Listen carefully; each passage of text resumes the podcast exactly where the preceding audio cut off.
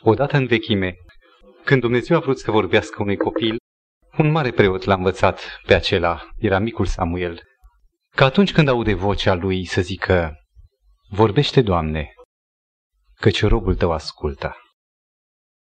Avem cuvântul lui Dumnezeu lângă noi în această seară și avem chiar cuvântul Domnului Hristos pe care îl rostește în predica de pe munte, cuvântul pe care îl rostește ucenicilor, un cuvânt pe care îl cunoaștem de foarte mult timp, poate înainte de a cunoaște identitatea noastră. Copilul îngâimă tatăl nostru, pentru că așa e bine și nu se culcă fără asta. Omul pe câmp, pentru că nu știe altfel, înainte de a pune coasa în snop sau în iarbă, înalță un tatăl nostru, gândindu-se la pâinea care va veni, bătrânul pe patul lui de moarte, sau în indiferent ce situație, omul adresează sau aruncă această ultimă apelare, acest ultim semnal către cer, un Tatăl nostru. Dorim să aflăm care este mesajul specific nou a acestui cuvânt, a acestei rugăciuni, Tatăl nostru. Mai mult decât doar să avem simțământul de bine că cineva de sus ne cunoaște sau ne ascultă. Să aruncăm un fel de nadă și poate, poate prindem ceva. Cuvântul lui Dumnezeu este viu. Și una din condițiile primirii cuvântului lui Dumnezeu, una din condițiile ca să putem spune și noi ca Samuel de pe vremuri, vorbește, Doamne, căci robul tău ascultă, este ca să înțelegem mai întâi starea noastră, ca să putem prețui apoi cuvântul pe care Dumnezeu ni-l dă ca pe un remediu pentru noi. Un om care se îndeletnicește cu medicamentele și nu știe de ce boală suferă, degeaba este patron de farmacie. Avem atâta nevoie ca înainte de a deschide cuvântul sfânt să privim puțin spre noi. Ne fericim că suntem viacul 20. Suntem mândri că nimeni până la noi n-a văzut praf selenar, nimeni până la noi nu s-a scufundat cu patiscaful sau n-a făcut alte și alte minuni. Suntem mândri și de posibilitatea pe care o avem nu numai să comunicăm cu cealaltă față al pământului, care acum se află în dimineață, ci să o și terorizăm. Omul este un element martor al acestei mari prefaceri, a unei mari revoluții, care n-a început doar din veacul trecut, ci puțin mai înainte, când s-a schimbat mai întâi mentalitatea. Secolul 18-19 este secolul revoluțiilor sau revoluției civilizației. Este veacul când se schimbă concepție, se schimbă viziunea despre om. Se naște gândul emancipării omului, mai întâi din sclaviile unei societăți în care mai existau sclavi sau robi, apoi a emancipării lui din anumite relații sociale vechi și bine stabilite. Și nu exagerez dacă spun că această aviditate după descoperirea individualității omului este încă din primii ani și se accentuează chiar la copilaș. Copilul râvnește să fie odată mare și simte că în calea lui, acum cât e copil, îi stă voia, voința unui tată și a unei mame. Și tot ce dorește el este să se elibereze de aceste chingi și atunci când împlinește 18 ani, își sărbătorește emanciparea definitivă, când babacul, vorba cuiva, adică bătrânul, nu mai este stăpân, sunt eu, un aeroplan care am fost dus sus, iar acum conduc eu. Destinul meu, indiferent de curenții pe care îi pot cârmi bine. Cam aceasta este una din reflectările acestor mari prefaceri, mari transformări ale ultimelor două veacuri, care pur și simplu au rupt sau au anulat, mai bine zis, fără urme, unele vechi și profunde legături. Una dintre ele este acea relație a unui copil cu tatăl său. Am citit câteva studii de specialitate a unor psihologi și pedagogi care încearcă să vadă ce lipsește copilului de astăzi ca să fie bun, cu minte, respectos, recunoscând valoarea, fie într-o gumă pe care să nu mai arunce, fie în valoarea umană. Este un bătrân, scoală-te, oferi locul. S-au făcut teste în școală. S-au întrebat un număr de copii opinia voastră despre tata, despre mama. Statistic, aproape jumătate din uh, răspunsuri, din teste, erau foarte favorabile mamei. Mama este bună, ne iubește, o iubesc. Mama mă iartă, mama, mama.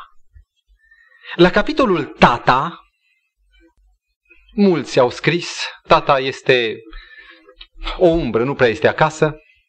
Când este, e nemulțumit, se ceartă, strigă. Și o bună parte din cei mai mari au putut mărturisi, niciodată n-am iubit pe tata. Căutător de soluții pentru frământările și crizele omului,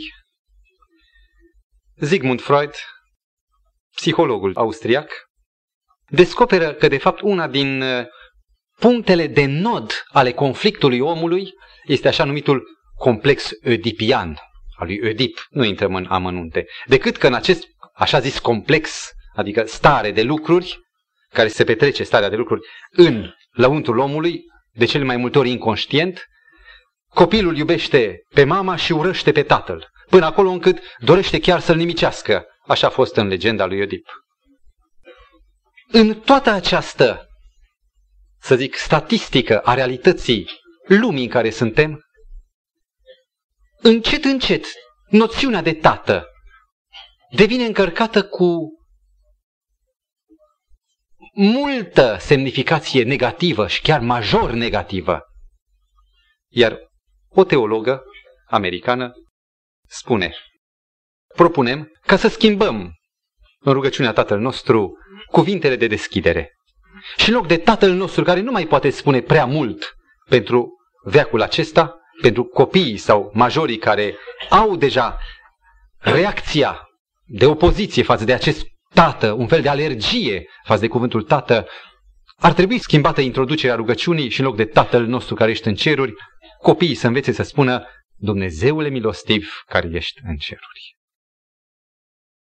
Poate mă întrebați de ce această introducere? Vedeți, noi înainte de a fi creștini sau înainte de a medita la solia lui Dumnezeu, noi avem deja un vocabular, avem deja o viziune sau avem deja niște încărcături specifice ale noțiunilor pe care le vehiculăm. Și înainte ca să înțelegem ce vrea Dumnezeu să ne spună prin cuvântul Tată, Tatăl nostru, trebuie să înțelegem molozul care s-a adăugat datorită unor evenimente pe care nu le descoasem acum. În jurul anilor 1975, psihologia de dincolo de ocean se orientează către un punct roșu socotit în problemele sufletului uman ca fiind chiar un punct principal, fundamental. Psihologul stă de vorbă cu pacientul, îi pune întrebări, contraîntrebări, îl testează pe diferite fețe ca să ajungă să identifice și să-l facă să descătușeze ceea ce psihologii au numit strigătul primar sau strigătul ancestral sau strigătul primordial. Și acest strigăt primordial l-au identificat ca fiind tată și mamă.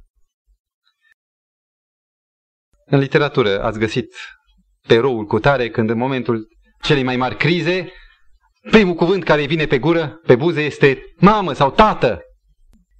Și se pare că pe această linie mergând psihologia, încearcă să identifice prin descătușarea acestui strigăt tată și mamă punctul cheie al temerilor, a nesiguranței omului. Este explozia unui suflet în nesiguranță care caută sprijin și nu-l are și ajunge la cuvântul tată. Ce este cu acest urșrai, cum spunea psihologia germană, acest strigăt primar, adică la capătul lanțului strigătul ancestral. Între anii 1940 și 1960, lumea, datorită războiului al doilea mondial, care a nimicit, nu armate, ci a nimicit tați, s-a trezit lumea într-o creștere de nouă generație, într-o civilizație din care tații aproape lipseau. Și a fost numită lumea fără tați. Este de mirare atunci că generația care s-a născut și a crescut fără conștiința unui ochi de tată și a ocrotirii de tată, să ajungă astăzi să fie neimpresionată de încărcătura cuvântului tată și să simtă povara nesiguranței, ajungând la cea recunoaștere pentru unii care ajung să afle ce în ei, a faptului că ei n-au avut un tată. Se spune adesea și pe drept cuvânt că copilăria este cea fericită. De ce credeți că copilăria este fericită? Și de ce credeți că odată ce omul se încheie singur la haină sau la veșminte și are oarecare independență pe care o dezvoltă și în care se tot emancipează, de ce credeți că omul, pe măsură ce devine de sine stătător, devine nefericit? Nu mă tem cât sunt copil, nici de Vasilică care vrea să mă bată, l-am pe tata. Nu mă tem nici de câinele vecinului, e tata. Și chiar dacă am spart vreun geam scump, costisitor, în fața celui care mă prinde de piept și spune ce ai făcut, un singur gând îl am salvator, chiar dacă se lasă cu o pedeapsă. Dar e tata, plătește tata.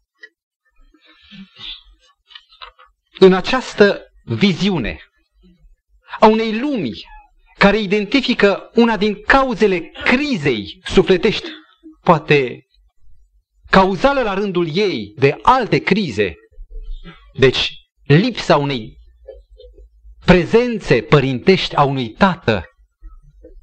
Doresc să citesc acum, în contrast cu această lume, replica lui Dumnezeu din Roman 8 cu versetul 15.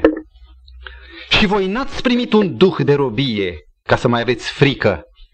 Apropo de clienții psihologilor, ci ați primit un duh de înfiere care ne face să strigăm Ava, adică Tată. Stimați frați, ne aflăm la prima tratare a rugăciunii Tatăl nostru.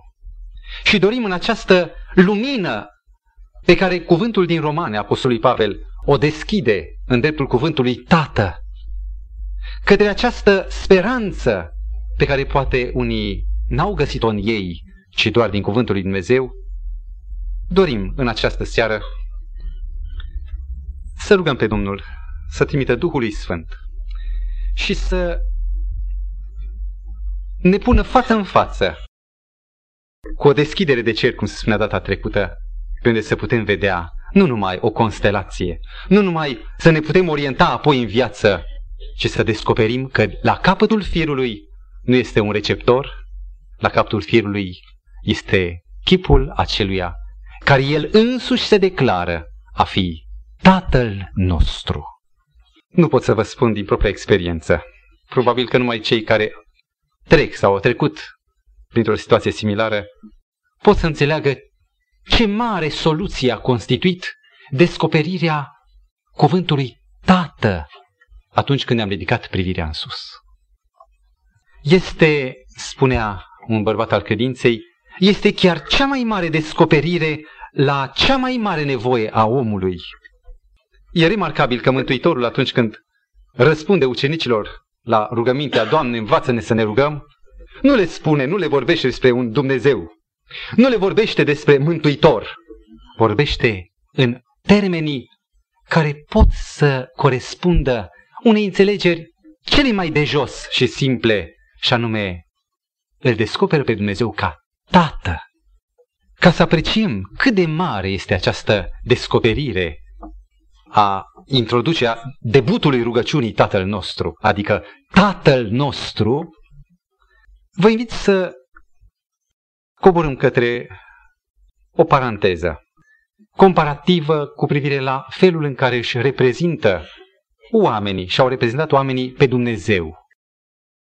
Păgânii, în general, și l-au reprezentat ca pe un stăpân, probabil creator, dar întotdeauna ofensat și ușor jignibil.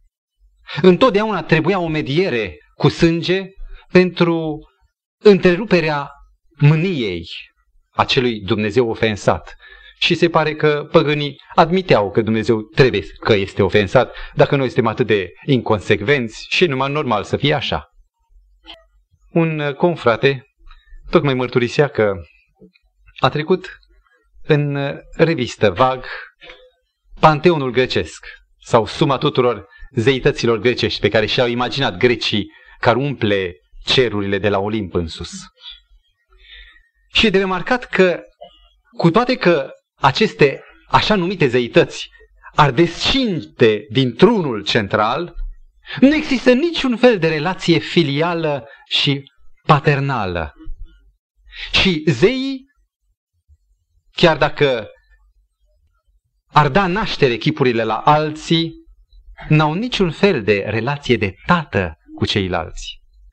Uneori, în poveștile grecești, zeii mai coborau pe pământ și mai lăsau progenituri. Acelea nu-și cunoșteau părintele. Erau semizei care la rândul lor, chiar dacă lăsau și ei urmași, nu erau tați. Nu se îndeletniceau cu vocația de tată. Pur și simplu există doar o paternitate biologică, nici de cum paternitatea morală. A fi tată nu este doar să naști un bastard, cum se întâmplă cu semizei, ci a fi tată este o vocație de suflet care se pleacă către acela care s-a născut și nu știe nimic și apoi îl conduce până când îl înfățișează om întreg. Al considera pe Dumnezeu Tată, socoteau oamenii aceștia culți că este o înjosire pentru rangul divinității, cum tu, țărână, și el, zeu, să fie tată, la ejigni. În dispensațiunea Vechiului Testament, constatăm, să zic așa, o viziune contradictorie între ce prezintă Vechiul Testament și ceea ce cred iudeii despre Dumnezeu. De exemplu, am o listă de 10 citate biblice din Vechiul Testament în care Dumnezeu apare ca tată. Și aș vrea să vă citesc câteva și să cântăriți în suflet ce vă transmit aceste texte. De exemplu, Deuteronom 32 cu 6. Întreabă Moise, nu este el oare tatăl tău care te-a făcut, te-a întocmit și ți-a dat ființă? Este o interogație patetică. Nu este el oare tatăl tău?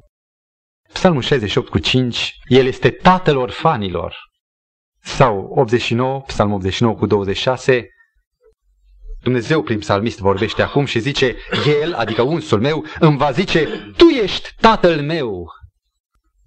Isaia 22 cu 21. El, adică Dumnezeu, va fi un tată pentru locuitorii Ierusalimului. Și să citesc numai textul din Ieremia 3 cu 19. Dumnezeu zice, mă gândeam că mă vei numi tată și nu te vei mai abate de la legele și poruncile mele. Acest mă gândeam că mă vei numi tată arată ce ar fi dorit același Dumnezeu, neschimbabil Dumnezeu, și care era de fapt reacția unui popor numit ales, care își dezicea alegerea. Care era concepția iudaică? Față în față cu aceste cuvinte în care Dumnezeu apare ca tată. Vă rog să reținem, Mântuitorul nostru nu inventează un nou testament care să se opună sau să aducă noutăți față de Vechiul Testament. Toată Evanghelia este de fapt o descifrare a mesajului Vechiului Testament pe care iudeii sau limita concepției religioase o ținea ascunsă. Și anume, iudeii probabil din aceeași reverență atunci când citeau numele lui Dumnezeu, acele patru consoane G, H, V, H, pe care nu-l pronunțau din respect, au socotit probabil că este o încumetare, cum socoteau și păgânii, ca să-L numești pe Dumnezeul acesta atât de sfânt, să-L numești Tată. Și atunci preferau să-L aibă Tată, cum zice în Ioan 8 cu 39. Noi, ziceau ei, avem Tată pe Avraam. Și tatăl lor era Abraham. Atât de mult l-au întronat în postura de tată, încât își imagineau paradisul nu ca o întâlnire față în față cu Dumnezeu, ci ca o odihnire în sânul lui Avraam. Și această atitudine nu era doar din timpul Domnului Hristos, era o moștenire talmudică, rabinică. Iată, citesc în Isaia, capitolul 63, un cuvânt pe care profetul inspirat îl rostea poporului iudeu. Versetul 16, 63 cu 16 din Isaia. Totuși, tu ești tatăl nostru, căci Avraam nu ne cunoaște și Israel, părintele Israel, Iacov, nu știe cine suntem, dar tu, Doamne, ești tatăl nostru. Tu din veșnicie te numești Mântuitorul nostru. Spuneți cât de evanghelic sună acest text din profetul Isaia să nu vinim prea mult pe iudei. Probabil că dacă am fi fost și noi acolo, nu ne-am fi putut reprezenta o relație paternă dintre un Dumnezeu sfânt care nu suportă păcatul și niște ființe păcătoase. Și ca să putem noi să fim beneficiari acestei înțelegeri, acestui concept care nu e nou testamentar, e vechi testamentar, iată, coboară cerurile Fiul lui Dumnezeu. Noi îl numim de acum Fiul. Cred că este o limitare, cum zic teologii, soteriologică, adică soteria înseamnă mântuire în limba greacă. O denumire care se leagă doar de planul de mântuire a celei de-a doua persoane a Dumnezeirii. El este una cu Dumnezeu, Dumnezeu din Dumnezeu. Veșnic, cu aceleași trăsături ca și Dumnezeu. Dar în clipa în care coboară veșnicia și se întrupează în staulul din Betlehem, el devine, știți ce devine? Ei, ne bucurăm de acest cuvânt, devine fiu și dacă urmărim linia aceasta întrupării și dacă descoperim biblic de ce anume Isus, Mântuitorul, devine fiu, deodată ni se luminează începutul rugăciunii Tatăl nostru. Să citim din Luca, capitolul 3, versetele 23. Evanghelistul face o prezentare a genealogiei Domnului Hristos. Citesc, Isus avea aproape 30 de ani când a început să învețe pe norod. Și era, cum se credea, fiul lui. Și începe Iosif, Eli, Matat, Levi, Melchi, Ianai, Iosif și așa mai departe. Iar această genealogie care începe cu fiul lui, ajunge la versetul 38. Fiul lui Enos, fiul lui Set, fiul lui Adam, fiul lui Dumnezeu. Mântuitorul întrupându-se, luând dimensiunile omenești cu tot din adinsul, vrea să devină fiu pentru ca eu să devin apoi frate cu el și să înțeleg cum Dumnezeul veșniciei este Tatăl meu. Rugăciunea Tatăl nostru se axează fundamental pe întruparea Domnului Hristos, pe faptul că a devenit om, că a devenit fiul lui Adam sau fiul lui Dumnezeu și dacă Domnul Hristos a devenit fiul lui Adam și astfel Fiul lui Dumnezeu. Eu însum nu pot să nu recunosc logic că și eu am dreptul să mă numesc Fiul lui Dumnezeu. În Evrei 2 cu 11 scrie, lui nu e rușine să-i numească pe aceștia care șed în adunare, să-i numească frați. Și în Matei 28 cu 11 Mântuitorul însuși spune, duceți-vă și spuneți fraților mei. Mântuitorul vorbește direct după înviere, când s-a pecetluit mântuirea, îi numește pe semeni, între ei era și Petru, erau și alții care se lepădaseră de Domnul Hristos. Îi numește frați, indiferent de faptul că sunt sau nu bun sau răi. Și în Matei 10 cu 40, ultima parte, Mântuitorul spune așa, cine mă primește pe mine, adică cine mă primește pe mine ca frate al său și ca mântuitor, acela primește, știți ce primește? Pe cel ce m-a trimis, adică primește pe Tatăl. Mântuitorul când vine ca să explice relația cer-pământ, vine mai întâi în trup și apoi oferă acest titlu oricărui om, spunându-i, omule, Dumnezeu nu-i mulțumit ca cineva să se roage lui ca o slugă, ca un sclav, ca un rob, ci Dumnezeu primește doar rugăciuni de fii și de fiice. Nu crezi că ești și tu un fiu al lui Dumnezeu? Nu crezi că poți să-i spui, tată? Luați, vă rog frumos, pe oricare om din cele 5 miliarde care sunt astăzi pe pământ și găsiți un om cu care Isus să nu fie frate. Nu există niciunul. E frate și cu leprosul, e frate și cu cel din săraca Indie, e frate și cu africanul. Povestea un frate de la conferința generală, fratele Schön, cum a avut parte odată să ia Sfânta Cină undeva într-o rezervație de indieni pe Ile Roșii și cum cu un bătrân indian, unul din aceia care tăcea mult și cuceta tot atât de mult, a făcut spălarea picioarelor. Și când a luat piciorul lui, așa cum era, crăpat, bătucit, a simțit că-i frate. Și când s-au întâlnit privirile, a înțeles cât de mare a fost această dragoste, că nu există om, cât de decăzut ar fi el, care să nu poată fi frate cu Domnul Hristos. Iată, Mântuitorul a făcut acest prim pas, ca noi să putem să ne rugăm, nu Dumnezeule milostiv, deși nu-i greșit, dar să ne putem prevala de această relație copil-tată.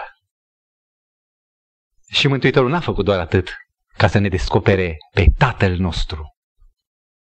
Mântuitorul face mai mult, și anume, descoperă în cuvintele sale, prin viața sa.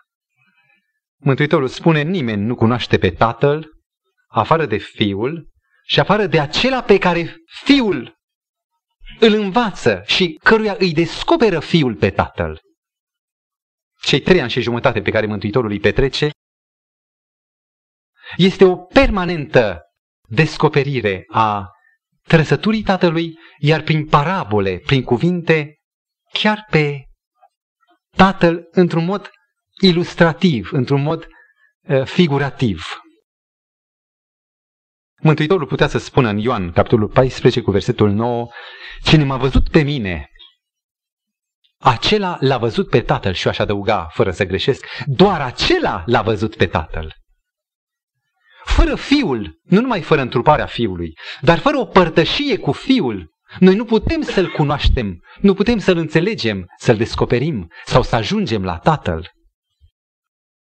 Am dori în această parte de miez a subiectului din seara aceasta, să cercetăm cuvintele Domnului Hristos în care îl descoperă pe Tatăl. Și dorim că atunci când vom spune la sfârșit Tatăl nostru, să putem să știm ceea ce a fost lângă noi, a fost în cuvântul său, dar pe care până acum poate nu l-am cunoscut. Știți dumneavoastră care sunt cele trei mari nevoi fundamentale ale omului, nevoile profunde, să zicem, filozofice ale omului.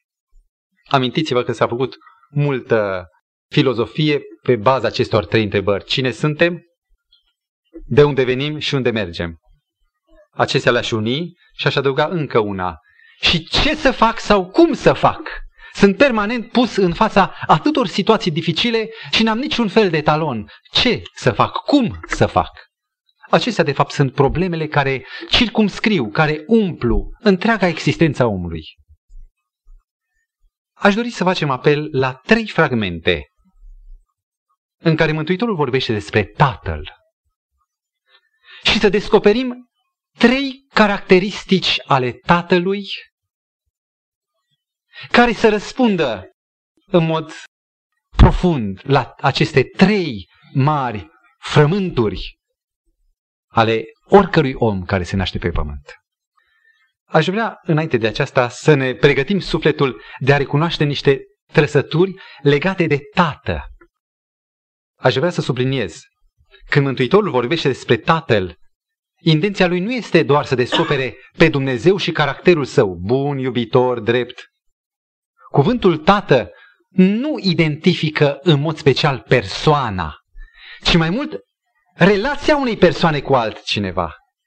Cineva mă întreabă ce ești, o zic eu sunt tată. Nu mă satisface, vreau să știu ce ești, cine ești, ce lucrezi, ce faci. Faptul că ești tată este ceva secundar. Definește doar relația cu cineva, față de cineva. Iar atunci când Mântuitorul descoperă pe Tatăl, ni descoperă pe Bunul Dumnezeu în directă relație cu noi. Nu doar pe Dumnezeu cum șade pe tronul lui de lumină, ci pe Dumnezeu în directă relație cu noi.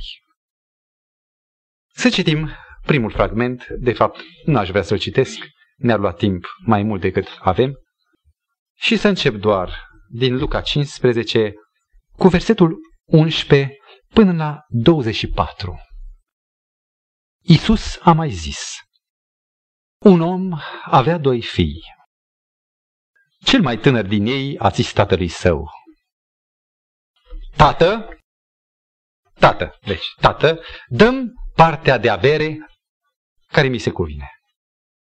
Pilda aceasta am numit-o tradițional pilda fiului risipitor. Iar fratele Frum, un frate defunct, un scriitor și evanghelist al bisericii, spunea, cred că e incorrect să numim pilda fiului risipitor, pentru că totul nu gravitează pe fiul, ci toată istoria și toată soluția acestei relatări gravitează pe tatăl. Și mai bine am numit parabola, în loc de fiului risipitor, parabola unui tată minunat. Și apoi fratele Frum descrie, discută parabola unui tată minunat. Istoria lui o știți. Știți ce se întâmplă, cum pretinde independență, să nu-i mai zică tată, iar atunci când își vine în fire la porci, lângă roșcovul scuturat, dar neavând parte de fructele pe care porcii hămesiți le-au și ronțăit, și amintește că este cineva pe care l-a trădat în calitatea de tată. Și a spus, nu mai sunt vrednic să fiu fiu, nu mai sunt vrednic să-l chem drept tată, dar măcar să beneficiez și eu de blidul cu mâncare și de codul de pâine care îl dă oricărui argat. Și se întoarce înapoi ca fiind singura lui șansă. Și auziți deznodământul? Mai întâi versetul 21. Fiul a zis, Tată, am păcătuit împotriva ta, împotriva celui și împotriva ta. Iar tatăl zice robilor săi, aduceți repede haina cea mai bună, un inel, sandale, masa, tăiați vițelul cel îngășat. Și conchide, să mâncăm și să ne veselim, versetul 24, căci acest fiu al meu era mort și a înviat. Era pierdut și a fost găsit. Și au început să se veselească. Permiteți-mi să vă întreb. Ce vă transmite în mod special această pildă? Ce descoperă parabola Domnului Hristos cu privire la titulatura Tată? Ce descoperă? Fiul zice, nu mai sunt vrednic să mă chem fiu, fiu al tău. Și tatăl zice, acest cum? Fiu. Ce însemnează tată în această descoperire a parabolei fiului risipitor? Vedeți dumneavoastră, la această întrebare, cine sunt? La care oamenii au încercat să dea fel de fel de răspunsuri. Mai nou s-a abandonat varianta descindere din maimuță. Se caută cumva un spor extraterestru sau intervenția unor manipulări marțiene pe pământ. Când oamenii nu mai știu să-și găsească identitatea sau apartenența, Scriptura lămurește prin cuvântul Tată această primă lumină pentru om, un răspuns la întrebarea cine ești, cine sunt, știți cine sunt sau știți cine ești, cine sunteți dumneavoastră. Noi suntem fii ai lui Dumnezeu. Nu suntem niște copii din flori ai nimănui. Nu suntem în final, cum spune filozoful țărână din țărână. Noi suntem fii ai lui Dumnezeu.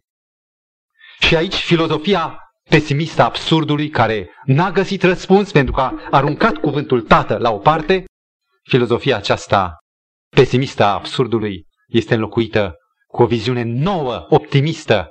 Știți ce însemnează dacă eu sunt Fiul lui Dumnezeu? Tot destinul vieții mele este altul.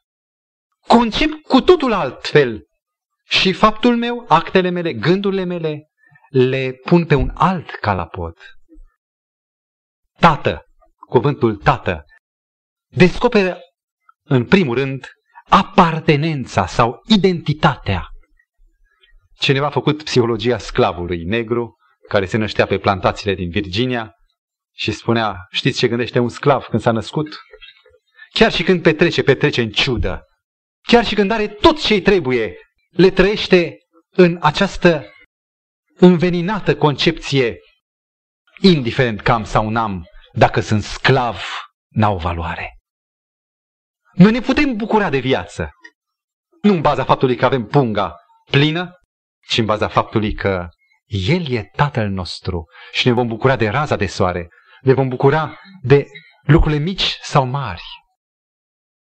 O a doua mare descoperire pe care ne-o prilejuiește această numire a lui Dumnezeu, primul cuvânt din rugăciune, Tatăl nostru.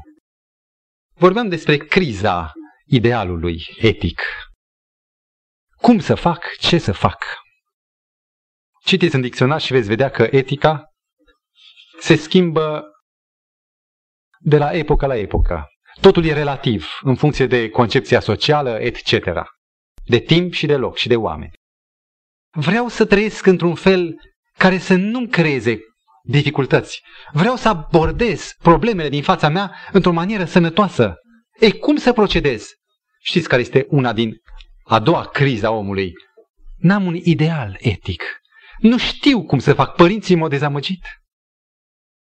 Și atunci, să citim Matei 5, cu versetul 44 la 48, ca să descoperim din cuvintele Domnului Hristos o a doua dezvăluire a conținutului Tată.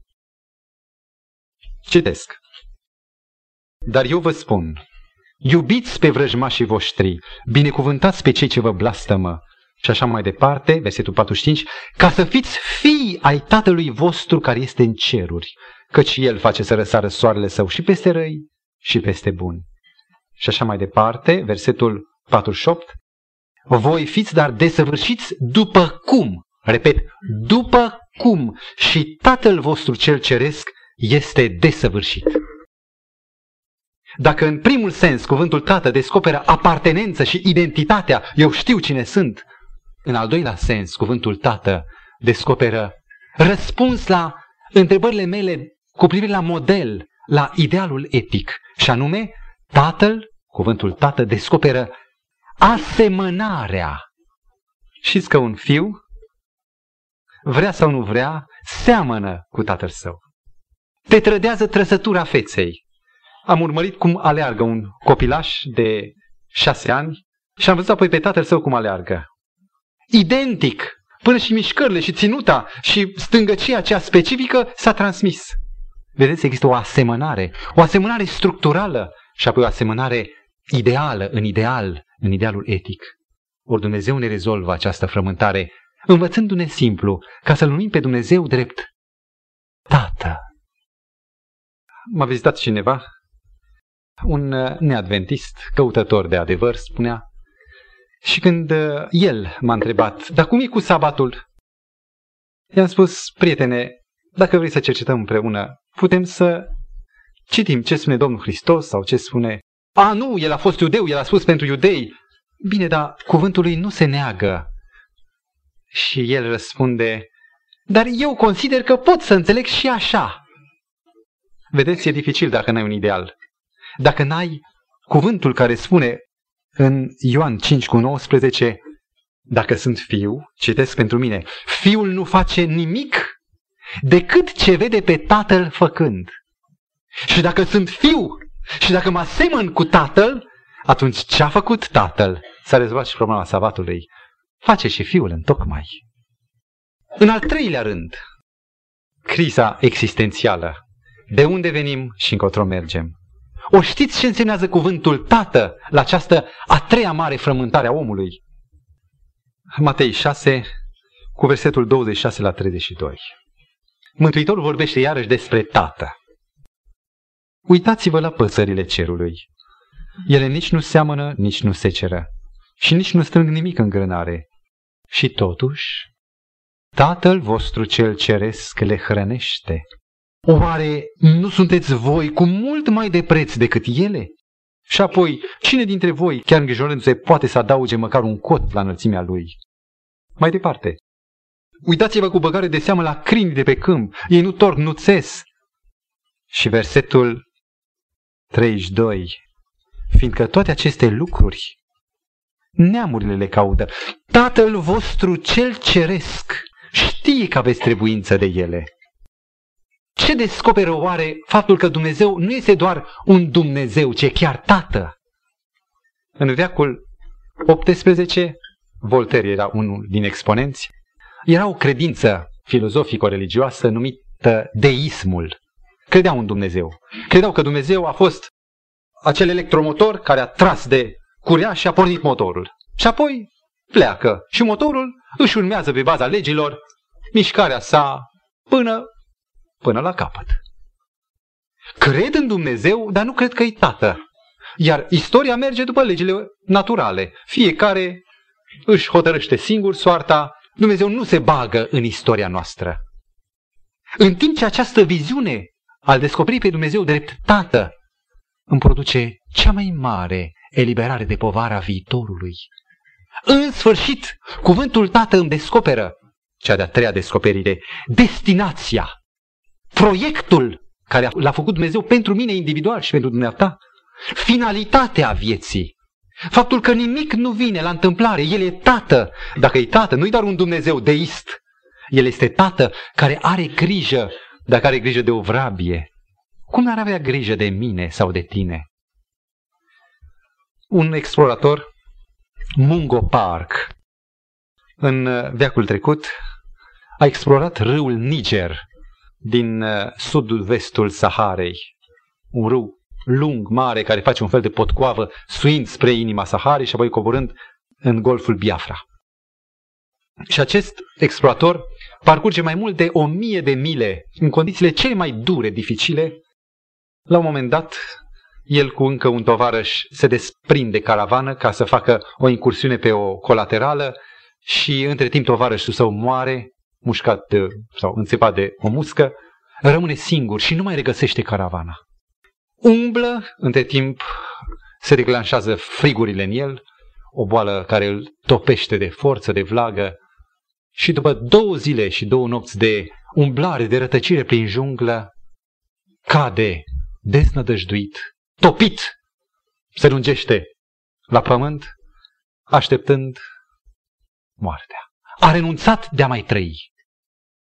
Și simte cum ochiul lui privea în gol, surprinde un petic cât o palmă de mușchi verde, de o frumusețe și de o finețe filigranată, nemaipomenită. Și cum ochiul său în disperare privea în gol, recunoaște acea construcție nemaipomenită. Acea zidire pe care probabil era primul ochi omenesc care construcția aceea o vedea.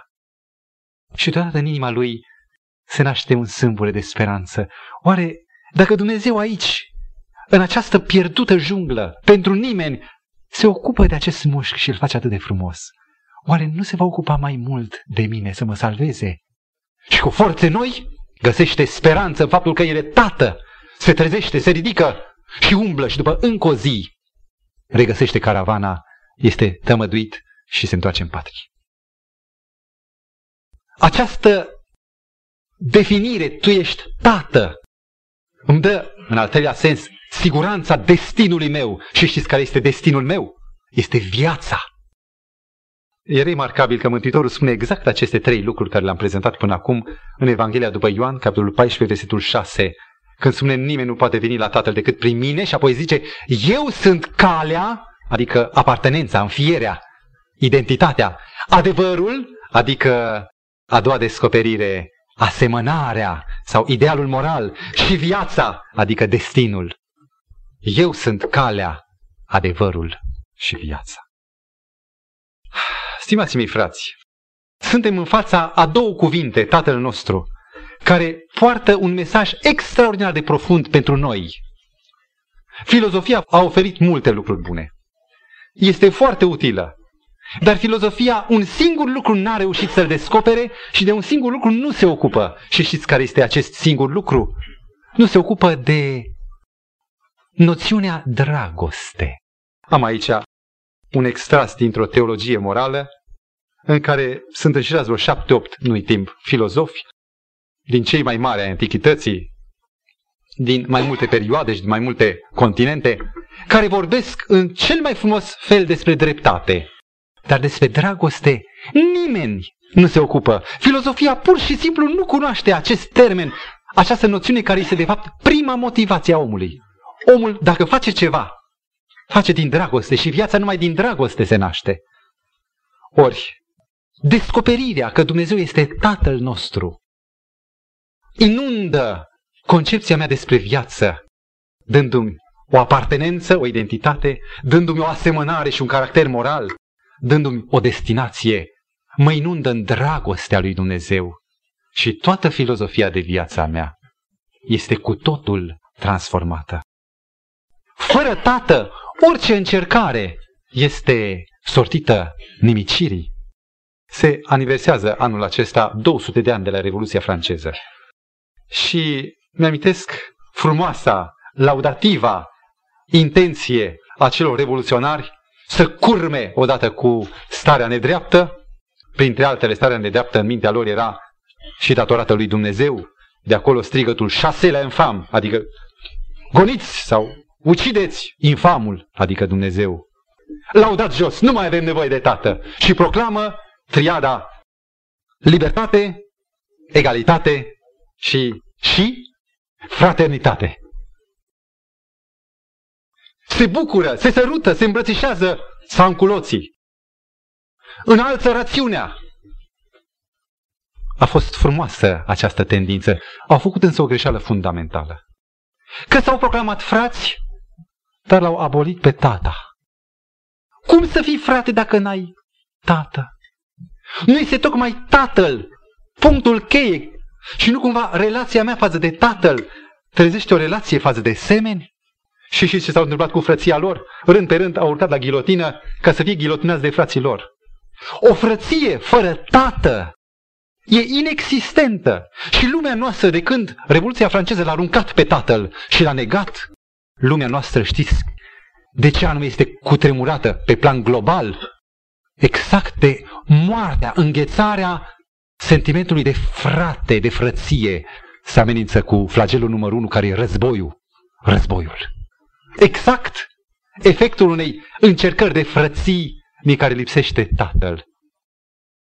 În limba engleză, soț se numește husband sau vine de la vechiul house band, adică legătura familiei, legătura casei.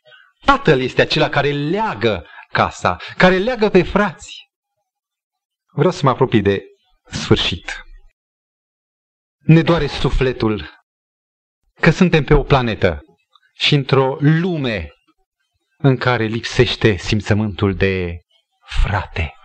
Am fost înviorat când am venit prima dată în biserică, una din bisericile din București, și am descoperit că oamenii se numesc pe sine frați. Și nu numai formal frate, ci cutele fețelor lor radiau de această descoperire. L-au găsit pe tatăl și s-au descoperit frați. Și față față cu această solie pe care cerul o dă prin cuvintele Tatăl nostru pentru noi, veacul 20, se află un antichrist. Anticristul, spune în 1 Ioan, este acela care tăgăduiește pe Tatăl și pe Fiul, dar pe Tatăl, noțiunea. Și oamenii își îndreaptă speranțele către un tată, dar un tată de pe pământ, într-un în Vatican. El e tată, papa. Papa însemnează tată. Și acest care contraface relația singura care ne poate înfrăți, tinde să polarizeze atenția lumii și atenția și speranța lumii către un fals tată. Noi suntem chemați, acest popor advent, să înălțăm adevăratul tată, să oferim lumii un adevărat tată al nostru. Și dacă ați fi avut ocazia să vedeți măcar pe fotografie acea defilare a națiunilor, 192, 93 de națiuni la sesiunea conferinței generale, fiecare în costumul său național, negri, băștinași insulari, în statura lor și în uh, veșmintele lor tradiționale, cum toți acești, fără seamăn unul cu altul, contrastând atât de mult și în ținută, și în chip, și în culoarea feței, toți înfrățindu-se în jurul acestei moderne, contemporane descoperiri, Tatăl nostru.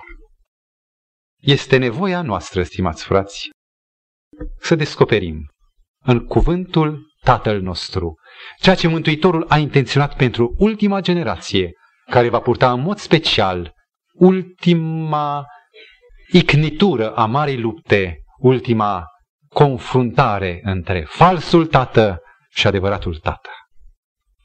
Și aș dori să termin cu o imagine.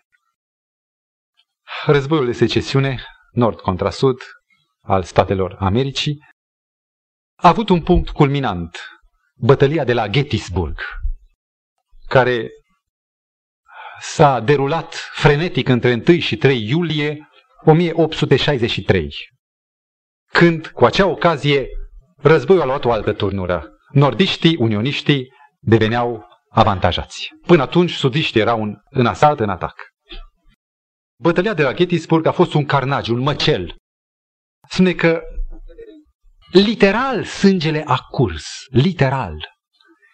După bătălia care s-a încheiat după două zile și trei nopți, pare mi se, sau așa ceva, deci de la 1 a 3 iulie, după bătălie, câmpul de luptă, un câmp larg și întins, era acoperit cu 50.000 de cadavre răniți și nenorociți care așteptau moartea. Cei care au văzut spuneau că au recunoscut o imagine a iadului și au rămas marcați toată viața de acea imagine, nu a morților înșirați unul lângă altul, ci a mormanelor, a grămezilor de răniți și morți unii peste alții. Și când noaptea s-a lăsat, peste câmpul de bătălie a muțit de la Gettysburg, pe la ora nouă seara, o pată galbenă se mișca pe câmpul de luptă. Și o voce în tăcerea aceea, deranjată doar de gemetele răniților sau strigătele muribunzilor, se auzea o voce care striga, John Hartman, tatăl tău te cheamă. Era cu felinarul, cerceta grămadă după grămadă. Era un bătrân care și avea fiul aici. John Hartman, tatăl tău te cheamă. Oră după oră, a trecut de miezul nopții. John Hartman, tatăl tău te cheamă. Unii îl înjurau, alții îl rugau să-l scoată. Și acesta își căuta fiul. Și pe când luna punea, o voce slabă, parcă se aude șoptind, aici, tată, aici, tată, încoace, tată. Pata de felinar se oprește și dislocă sub un morman de răniți și cadavre un om aproape mort, era fiul. Îl ridică ușurel în spate și îl duce acasă. Poate nu te numești John Hartman. Poate te chem altfel. Dar tatăl tău te cheamă. Vei răspunde la chemarea lui? Îi vei lăsa să fie tată pentru tine, cu tot ceea ce implică a fi tatăl tău. Să ne rugăm atunci și în seara aceasta cu cuvintele Tatăl nostru. Amin.